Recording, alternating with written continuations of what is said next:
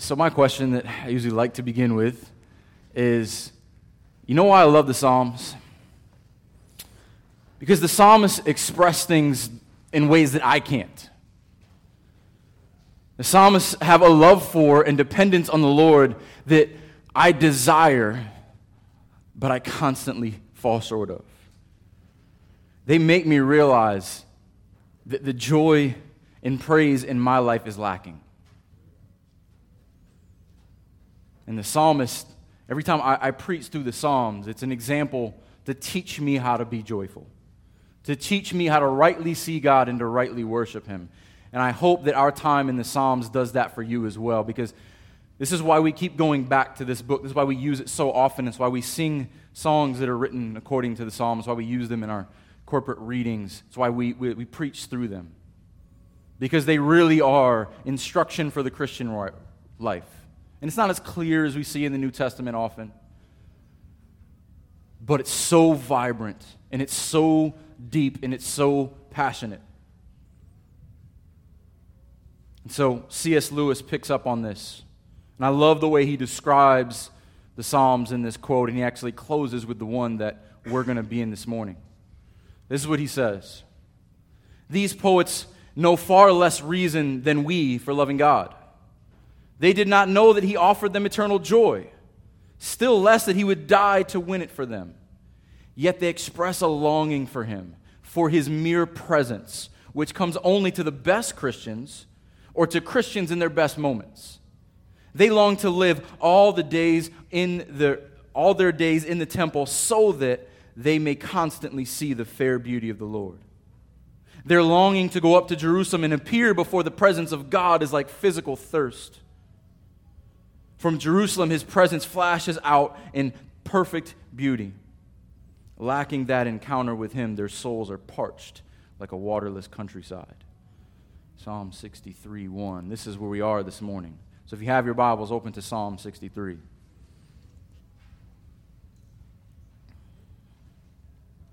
I want to jump right in because I got a lot to cover this morning.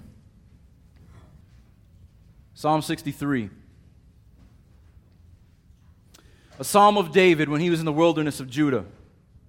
O God, You are my God. Earnestly I seek You. My soul thirsts for You. My flesh faints for You, as in a dry and weary land where there is no water. So I have looked upon You in the sanctuary, beholding Your power and glory. Because Your steadfast love is better than life, my lips will praise You. So I will bless You as long as I live. In Your name I will lift up my hands. My soul will be satisfied as with fat and rich food, and my mouth will praise You with joyful lips. When I remember You upon my bed and meditate on You in the watches of the night, for You have been my help, and in the shadow of Your wings I will sing for joy. My soul clings to You, Your right hand upholds me. But those who seek to destroy my life shall go down into the depths of the earth. They shall be given over to the power of the sword. They shall be a portion for the jackals. But the king shall rejoice in God. All who swear by Him shall exult, for the mouths of liars will be stopped. Amen. Let's pray. O God, You are my God. And I stand before You this morning with all the people of God, all Your people who You called according to Your name, that we can confidently and passionately say, O God, You are my God. That we may bless Your name. That we may rejoice, lift up our hands, exalt You with every fiber of our being like David, because You are water in the wilderness. This world is a dry and weary land without You. Our enemies are all around us, but You cover us with the shadow of Your wings. You hold us in Your grasp. You are a faithful and mighty God who redeems His people from their sins, brings them into His fold so that we can rejoice in Your name. Lord, I pray that Your Spirit would go before me this morning, that You would teach us what You desire to for us to learn from your word, that you would speak through me, that it would change your people.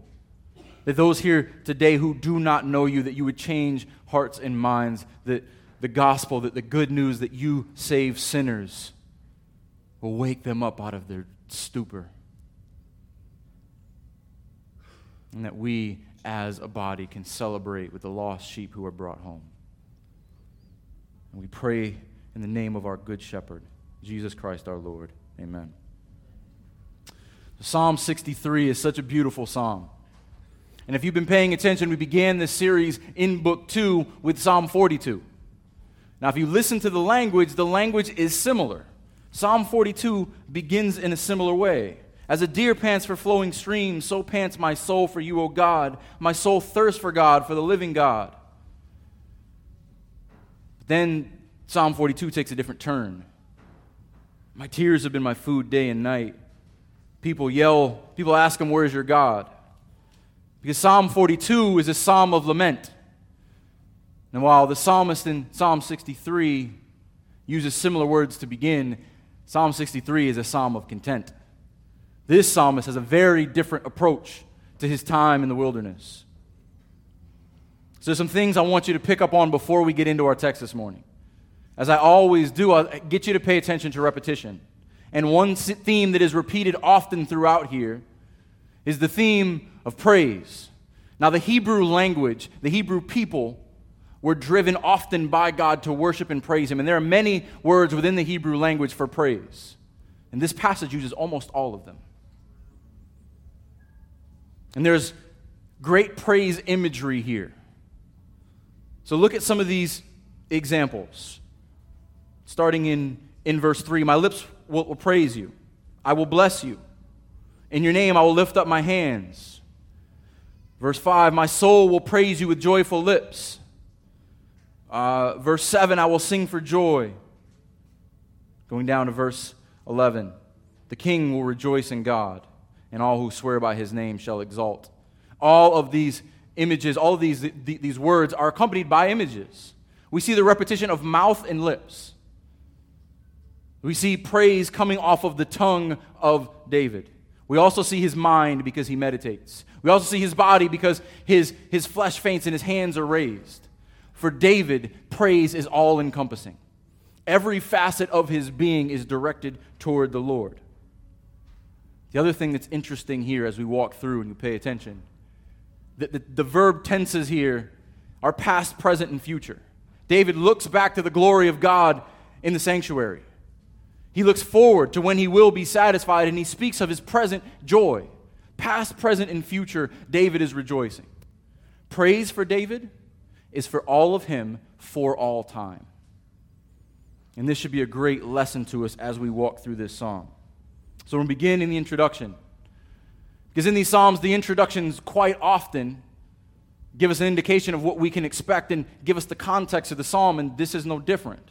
A psalm of David when he was in the wilderness of Judah. Now, if you don't know the context, that doesn't really mean much. Why was David in the wilderness? Well, I will tell you. There's two main times when David was in the wilderness. One, when he was fleeing from Saul. And another one when he was fleeing from Absalom, his son. Now, which one of those is this? Now, if we do careful exegesis, we'll realize in verse 11, David says, the king will rejoice. David was not king when he was hiding from Saul. He was king when he was fleeing from Absalom. Hence, we have David fleeing from Absalom into the wilderness. But there's a connection here. Because last week, we finished in Psalm 51. We spent 2 weeks in Psalm 51, this penitent psalm of David's heart being broken over his own sin. Why was David's heart broken? Because he lusted after Bathsheba, sent her husband into battle, and he died, committing adultery and murder.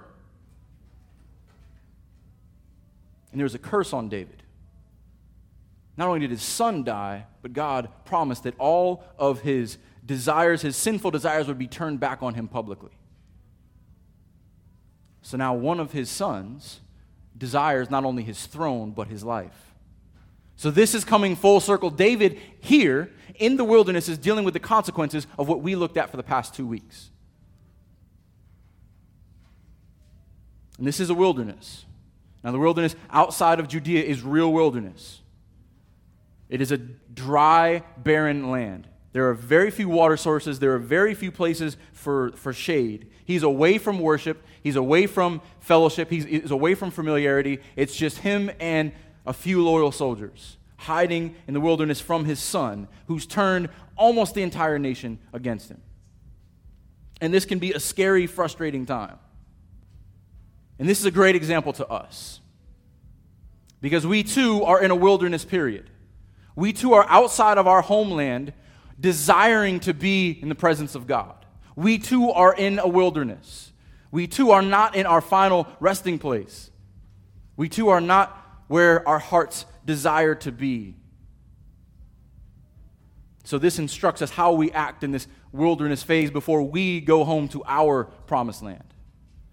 But this also instructs us on how to act in our wilderness times, because we may be in a wilderness stage until Christ returns or takes us home, but we all go through wilderness times in our life. We all go through times where we feel like, I would give my life for a drop of water right now for some relief from this pain. I would love to see another smiling face because I'm living in a desert right now. How do I cope with this miserable, weary land that I'm in? And David gives us a great example for that. And how is this an example? Because this should be a terrifying experience. People are trying to kill him actively every day. He is outside of his palace. He is away from all the comforts of home. But what we see in David here is not a fearful man. We see a man inexplicably of great contentment and joy. Charles Spurgeon says, there may be a desert around him, but there is no desert in his heart. Man, you can always count on Spurgeon for a great quote. There may be a desert around him, but there is no desert in his heart. That is a beautiful way to describe this psalm. It's a man in the desert with the Garden of Eden in his heart. And this is a great compliment to our focus for our men's ministry this month, silence and solitude. Because as we go through the spiritual disciplines this year, we're going to follow up with each other and see how we're doing in these. David gives us great instruction. This is silence and solitude. This is it exemplified right before us. How do we be away from everything, out in the dry desert, and still find joy in the Lord, and actually find more joy in the Lord than most people do sitting in church? So what I want us to do as we walk through this, let's ask ourselves, do I think the way David thinks? Do I desire what David desires? Do I view the Lord the way David does? And do I want to? This should be the desire of every one of us in this wilderness season and in our wilderness times, to approach it as David does. So let's pick up in verse 1. Oh God, you are my God. I have to stop there. This is a personal relationship with a personal God. David is not speaking to some distant deity who doesn't know him. Oh God, you are my God. There is a connection between David and his God that is inseparable. This God that is transcendent over all the universe, as Shami said earlier. The God of the universe created me, and he chose me. But a God who's also immanent, who's right there with David in the wilderness, casting out demons. And this immanent God knows David and all of his faults, and all of his fears, and David looks to him for his comfort. O God, you are my God, earnestly I seek you. And this word in the Hebrew can be translated earnestly or early. And it's not really earnest if you're not doing it early. If it's the last thing you do, it's not really earnest. So at the same time, I seek you earnestly by seeking you early. This is something that I do that is first on my mind when I wake up in the morning. You can't earnestly seek something that becomes the last priority. We talk about this in our discipleship meetings with our guys all the time. How important it is to have first thing in the morning, the Lord be the first thing on your mind, because it sets the tone for the rest of your day. People always ask me, how do you know so much about the Bible, or how do you remember, or how do you be familiar with it? A lot of early mornings.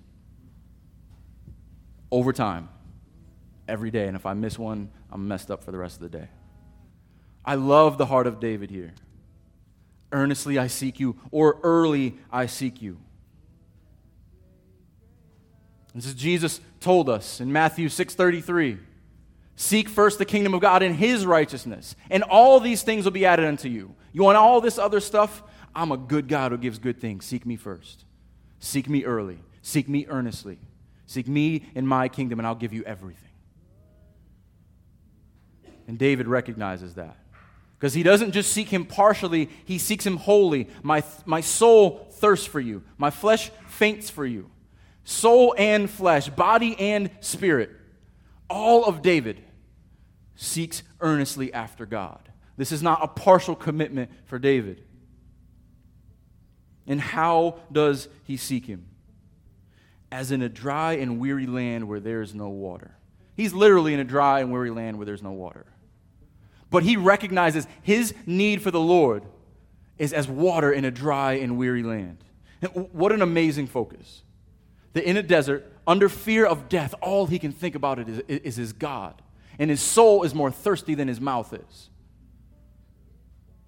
More important than his body being satisfied is his soul. I've drawn on this quote several times because I love it. St. Augustine says that my soul is restless until it finds its rest in you. This is what David is doing here. My soul is restless until it finds its rest in you. Without you, I am dry. But when I seek and find you, it is like water in a desert. Isn't that the picture of a Christian life? When I was listening to Shami's testimony earlier, she set me up really well. Because she was, before Christ, she's speaking as a woman who needed water, desperately. And when he gave her living water to drink, she was satisfied. Not perfectly, we're still fallen. But when you're in need of water, you don't care what happens to your team. You don't care what happens to your favorite Netflix show. You don't care what happens in the latest headline in the news. You just need water. Nothing else matters. That is how much we should need the Lord. And when you find living water, your soul will never thirst again. This is David. You're hearing a man who has found living water. You're hearing a man whose soul is satisfied, even in the worst possible conditions. So what satisfies his soul? Verse 2. So I have looked upon you in the sanctuary. What satisfies his soul? Where is his living water? Where does he seek? The sanctuary of God, the presence of God. Because there is where he sees God's power and glory. In the temple, seeing worship. In the tabernacle of God, God's dwelling place, where his power and glory are manifested. So, for some of you, this may be hard to translate. So what about power and glory can satisfy his soul? Power and glory has got to do with God. What does it have to do with me? If you know God is powerful, you can rest in his sovereignty. Think about that. If you know that God is powerful, if you know that God put this universe into motion and maintains its motion, a powerful God is a God who can do anything. Is a God who's not worried about your problems, even if that's all you can think about. What about his glory? If you know how awesome God's glory is, if you know how good he is, if you know how majestic he is, if you see his creation and it points you to a beautiful God who creates things beautifully, everything else pales in comparison. When you know God's power and glory, everything else seems like holding a candle next to the sun. How often we chase after those candles. So I would argue that our discontentment in this life is directly linked to how we view God. And I would argue if you are discontent in this life, you do not know God, or your view of God is too low. Because if you know the Lord God Most High, maker of heaven and earth, who is good and merciful and faithful and just and true and powerful. He will satisfy your soul. He is what you seek. There is nothing else that can supplant him. Nothing else can take his place. There is nothing more humbling than beholding the power and glory of God. And there is nothing more humbling than knowing that God set his love on you. This is exactly where the psalmist goes. Verse 3, because your steadfast love is better than life, my lips will praise you. The power and glory of God reminds David that this big, awesome, mighty God loves me. Because you have directed your hesed at me. We've looked at this word many times. Hesed, covenant loyalty, steadfast love. A God who connects himself to his people in such a way that he never removes his presence from them. This is an unshakable God. Your power and glory remind me, because your steadfast love is better than life. If you know your God and the power and glory of your God, that God has made a covenant with you according to his steadfast love that is more valuable than life itself. And that's a bold statement. Your love is better than life. And we know that in Christ nothing can separate us from his love. We know that in Christ his love is eternal and never failing. Turn to Romans with me. Because as C.S. Lewis says, they only have a glimmer of what we know in the gospel. We go to this passage many times because I want it to be ingrained in your head. This is the gospel in Romans 5:8.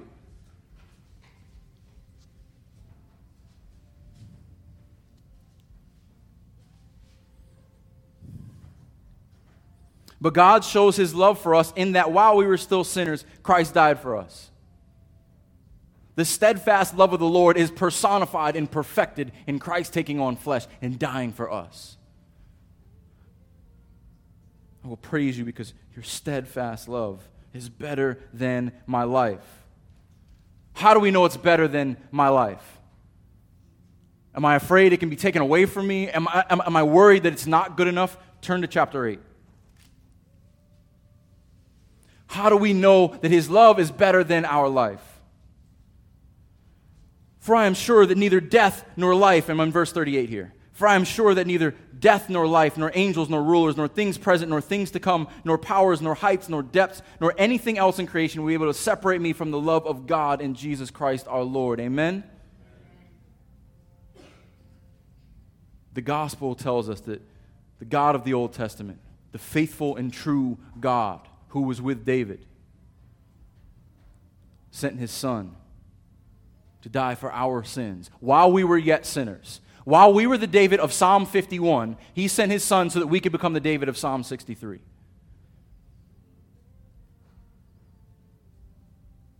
So that we would be united to him, so our souls would be satisfied. And if you know that through Christ you have eternal life, nothing can separate you from the steadfast love of the Lord, you can say, I'm satisfied in you. Take this life.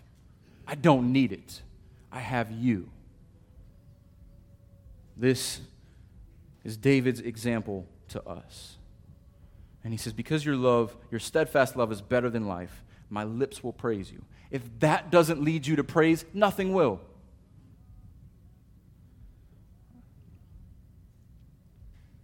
He goes on, so I will bless you as long as I live. So, because of your steadfast love, I will bless you as long as I live. Remember, praise is something all-encompassing to David for all time. I will bless you as long as I live. He is a life marked with blessing. Now, we know kind of what it means to be blessed by God, but what does it mean to bless God? Because if we think about blessing in a purely materialistic sense, and many well-meaning Christians. How are you? I'm blessed and highly favored. They like to say that because the job's going well and they have food in the refrigerator. But blessing from the Lord is beyond mere circumstances. In a very technical sense, what it means to bless is to have the power for prosperity. That's what it literally means in the Hebrew. But what that means is God is giving something to you that gives you that helps you to prosper in a way that you can't on your own. We're not talking about, and sometimes it certainly manifests itself financially. There is something that God gives you that you cannot give yourself and that no one else can take away from you. So when we bless the Lord, we recognize that you are the source of that power. You are the one who has blessed me. I am returning to you what is owed to you because you gave it to me first. That's what it means to bless the Lord. And David said he will do that for the rest of his life. David responds in adoration because of who his God is. My God is powerful. My God is full of glory, and my God loves me. David adores his God for who he is. Last week, Psalm 51, we saw David praising God for what he's done. He forgave his sins. He made him pure, put a new spirit within him, put a new song in his mouth. As David praises God for who he is and what he's done, so do we. This is how we understand what it means to praise, what it means to pray, what it means to understand God rightly. We must understand who he is, and we must understand what he's done for us. And David, as the psalmist, helps us to understand that well. So I will bless you as long as I live, and in your name I will lift up my hands. This we usually associate with worship, but in Hebrew culture, this is actually a prayer posture. I will lift up my hands. When Jesus prays, he looks up to the heavens and he lifts up his hands. Of course, I think it can apply to worship as well. But if you grew up like me with like bungee cords under your arms, where if your hands came up, they came straight down, this is a little unnatural. I think for us, it's more like ratchet straps. Like we just... But we see this beautiful posture of looking up to God, raising your hands. I will praise you because you love me forever, because you are worthy of my praise. I don't care what people think about me. I'm still working on that one. So I will bless you as long as I live. In your name I will lift up my hands. My soul will be satisfied as with fat and rich food. You know I got to park here for a second. Satisfied as with, in the Hebrew, this is literally marrow and fatness. That's the good stuff. That is a good ribeye. That is oxtail. That is the meat that is surrounded by fat and has fat inside of it. Sorry, vegans. No, I'm not. You know that enjoyable feeling you get with that fatty cut of meat, that meat that has so much flavor that you're just licking your lips afterward. That's to remind you of the Lord. Why does food taste good? Because it is to remind you that God gives good gifts, and the things he gives us are delicious. It is not unheard of to be at our table and in the middle of dinner, not during prayer, in the middle of dinner to say, thank you, Jesus. Someone will take a bite and invoke the Lord's name in a good way because we know that it is a God who loves us that gives us food that tastes like this. My soul will be satisfied as with fat and rich food. You know that feeling after a good, hearty meal? That is the spiritual equivalent of being satisfied with the Lord. Our God has given us good food to remind us of that. And he says, my mouth will praise you with joyful lips. I don't think this is by accident. I will praise you with those lips who are still licking the fried chicken and ribs off of them. I will praise you because you give good gifts. And the way I love food reminds me of how I love you. You have given me good things so that I can appreciate them, so that I can thank you for them, so that I can bless your name. So next time you have marrow and fatness and good stuff, praise the Lord. Thank his name. And remember that your soul being satisfied is way better. Hard to imagine, but way better than anything he would get from a good meal.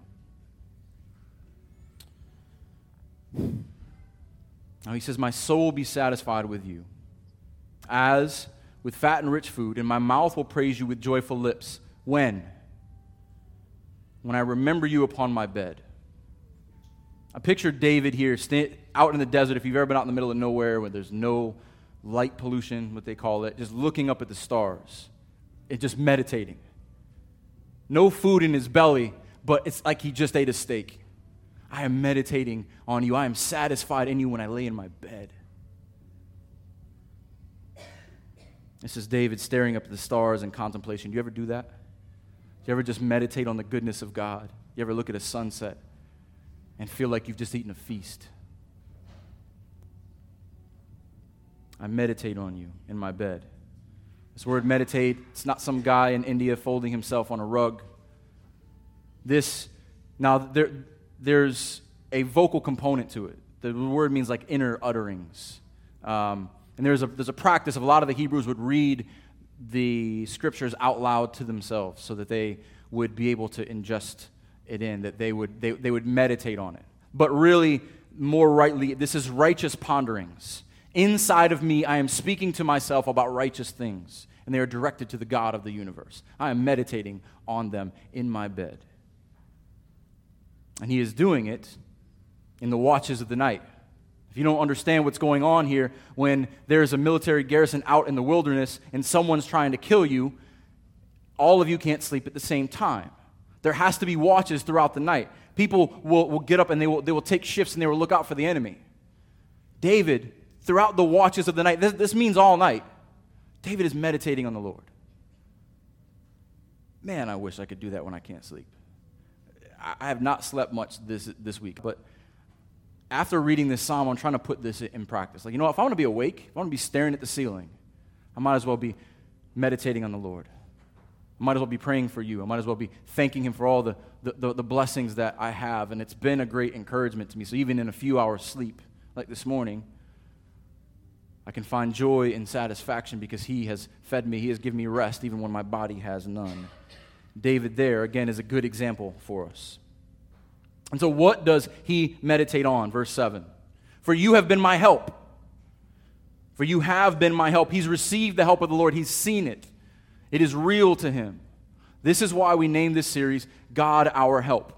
Because the theme we see over and over again in book 2 is God is the help of his people. God delivers his people. God redeems his people. God is with his people. He does not leave them or forsake them. And the psalmists say over and over again, you are my God, you are my help. So that is what he meditates. David, in his bed, looking at the stars, meditating on God's goodness that feels like marrow and fatness because he is his help. And what exactly does David talk about? What is the next thing that you need in the wilderness after water? You need shade. For you have been my help, in the shadow of your wings I will sing for joy. This is shade. This is figurative and literal. When you're in the desert, you need shade. That kind of desert, there is very little shade. I love survival shows. Anybody else like those survival shows? And there's always a rule in the survival shows. First thing, find potable water. Find water that you can drink. Second thing, get some shelter. And it's amazing here that David in the wilderness addresses them in that order. The first thing he needs is water. He needs water for his soul. He is dry. He is thirsty. And God provides that. God satisfies him. Out of just a memory of God's character. And the next thing God provides is shelter, shade, the shade of your wings. Where is that shelter? In the wings of the Lord. This is a common biblical imagery. Now, I know our national bird is a bald eagle, and they look cool on stamps and far off. But if you've ever seen them up close, if you've ever seen them eat, these are terrifying and vicious creatures. The image here is this powerful bald eagle with wings spread out over her chicks. And when the mother's wings are spread over the little ones, they're just chirping away. They're not fearing any predators. They have nothing to worry about because this powerful eagle, with these powerful talons and these spread out wings, have them under the shade of her wings. This is the picture of David in the wilderness. This is how my God protects me. This is how my God cares for me. And what I do in that time, I'm like a little baby chick. I'm just singing for joy because my God protects me. Amen. Amen. And if you think you are strong and tough on your own, learn from David. You are a weak and susceptible little baby chick, but your God is this powerful eagle with draping wings, who brings you in his shadows so that the sun from the desert won't burn you, so that the predators won't eat you. And there we find our security in the God who cares As Jesus says, as a mother hen, I have brought you in as little chicks. We see this exemplified in David. And there's another beautiful picture that goes on in verse 8 as well. So not forget that verse 7 again ends with praise. You have been my help. In the shadow of your wings, I will sing for joy. And now this relationship between David and God is described, and this is amazing. These two images here are so helpful for us to understand our relationship with God. Two images. My soul clings to you, and your right hand upholds me. First, clings. This word means to follow closely behind. It's kind of like someone just holding on, not letting what's in front of them go, to follow closely behind. As soon as I'm looking up the meaning of this word, I think about all of the little ones we have here.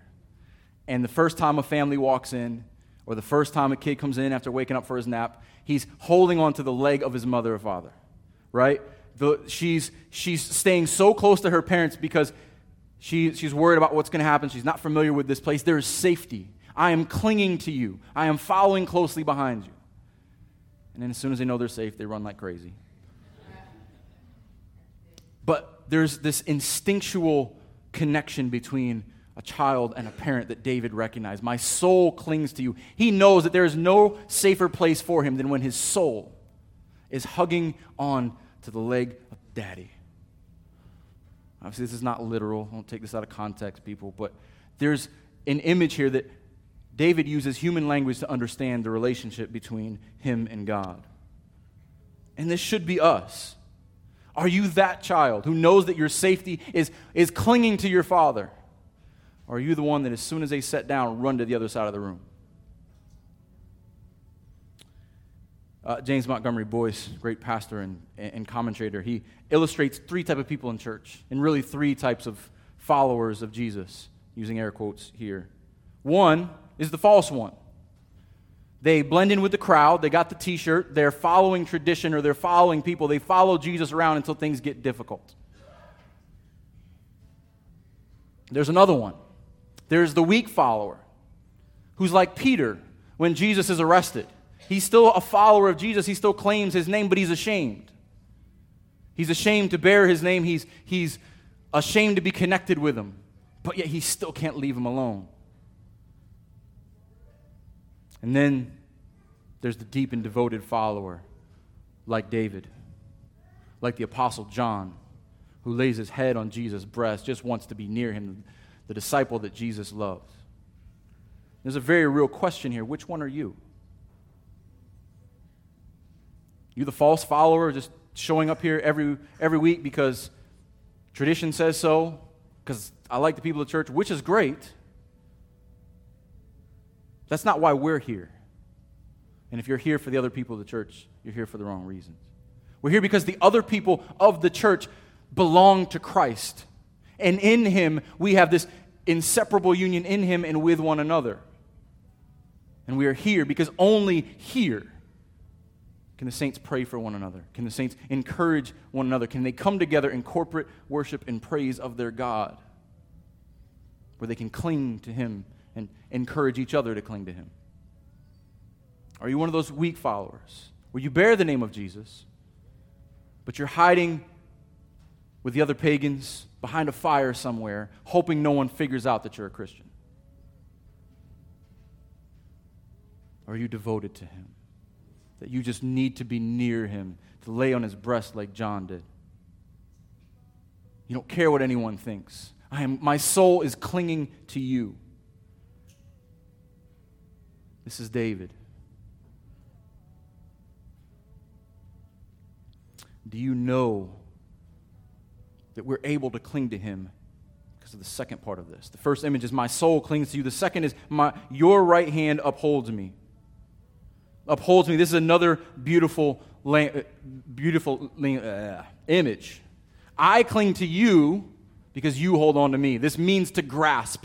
It means to hold on to something to maintain or sustain it. I'm clinging to you because you hold on to me in your mighty right hand. You uphold me, the mighty right hand of God that we've seen throughout our study in Deuteronomy. It was the mighty right hand of God that brought the people out of Egypt. It was the mighty right hand of God that sustained them in the wilderness. It was the mighty right hand of God that destroyed all of their enemies. And it is the mighty right hand of God that upholds them right now. There is a security in the hand of God.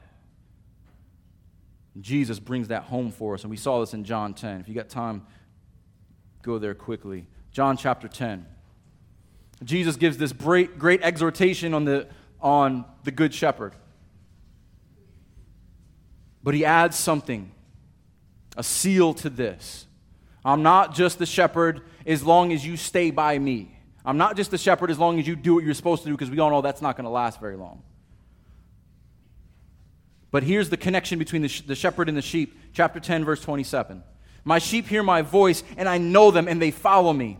I give them eternal life. There's security in him, and they will never perish. I uphold them with my mighty right hand, and no one will snatch them out of my hand. David understands this.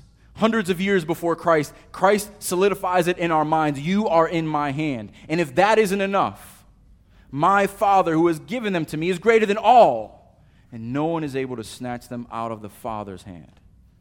This is the relationship between God and his people. We cling to him because we are so tightly in his grasp that no one can remove us. We teach kids he's got the whole world in his hands, which is true. But as adults, do we remember that we're in his hands? Do we picture his fingers wrapped around us? Never let us go. No one can snatch us out. Eternal life being in those hands. Sometimes we need to listen to the songs we sing to our kids.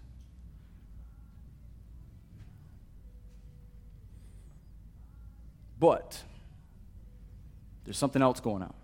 God, I'm not unaware of what's happening. David reminds us of the situation. I'm here. I'm satisfied. I'm good. I'm looking up at the stars. I'm clinging to God. He's holding me. But, verse 9, those who seek to destroy my life. There's still people out there trying to kill me. He cuts away for a moment. All right, David is not out of touch with reality. He does not lie to himself. He doesn't deny what's really going on, but he keeps it in proper perspective here. Look at the tie. But those who seek to destroy my life. What does he say in verse 1? I earnestly seek you. There's a contrast here. David is seeking after God. Some are seeking after David to kill him. I seek for you, they seek after me. But because I seek after you, the ones who seek after me, they're going to go down to the depths, they're going to be given over to the power of the sword, and they're going to be a portion for the jackals. David is not worried about them. You know what's amazing is in the other psalm, we saw in Psalm 42, the enemies come up again and again and again. They're obsessed with what the enemies may do to them. In this one, the enemies are just a footnote. God, I'm going to praise you. Oh yeah, this is people trying to kill me. They'll get theirs later. I trust in the power of God. Given over. They'll be cut down. If you live by the sword, you will die by the sword. There's also another contrast here. But those who seek to destroy my life, they will go down to the depths of the earth. That's death. But they will be given over to the power of the sword. There's a contrast here. David remembers the power and glory of God in the sanctuary. There's also a comparison. There's a power of the sword that belongs to God. Part of God's power, the power of God that David is humbled under, is also the power that wields the sword that will kill the enemies. David can find satisfaction because his God's power is worthy of worship, but also is there to protect him. And he'll be given over to the jackals. The jackals, they're just desert scavengers. They're there to pick up the pieces. And those who chase David into the desert will be food for the devil, for the jackals. So a quick note here, and it's always worth when word connections are here that we don't see in the English. For those who seek to destroy my life. I think I mentioned this a couple weeks ago. The word nephesh, it means soul and it means life. So the same word that is in verse 1 is here.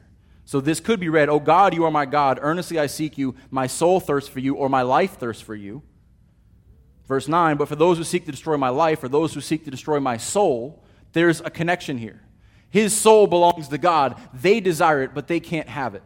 These things are meant to draw our attention to it. And a lot of times the translators, because it can be soul or life, we miss those connections if they're not translated the same in the same passage.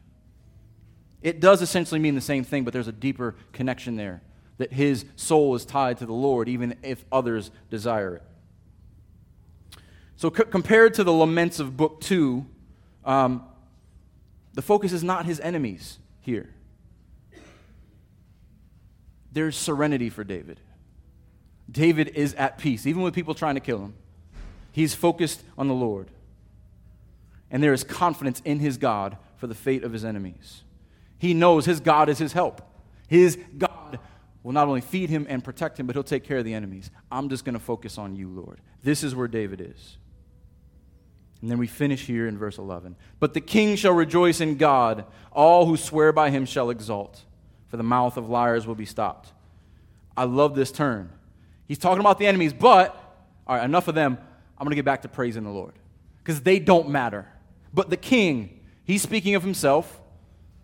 The king who is in the wilderness, the rightful king of Judah, he's going to praise the Lord because God is the one who anointed me king. God's going to take care of my throne, and I'm not worried about the enemies because my hand is in the hand of my God. And there is a connection here between the language of, for those who swear by him shall exalt, but the mouths of the liars shall be stopped.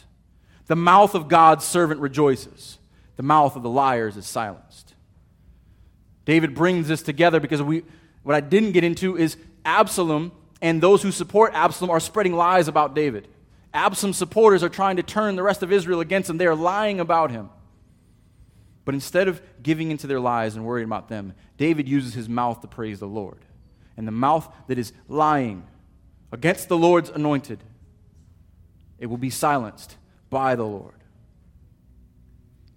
So, to conclude quickly, I want to remind you that we are in a wilderness period in our lives. We are not where we are meant to be. We are not in our promised land. We are outside of it. And this psalm helps us to understand the Christian life. And this is a great description of the Christian life.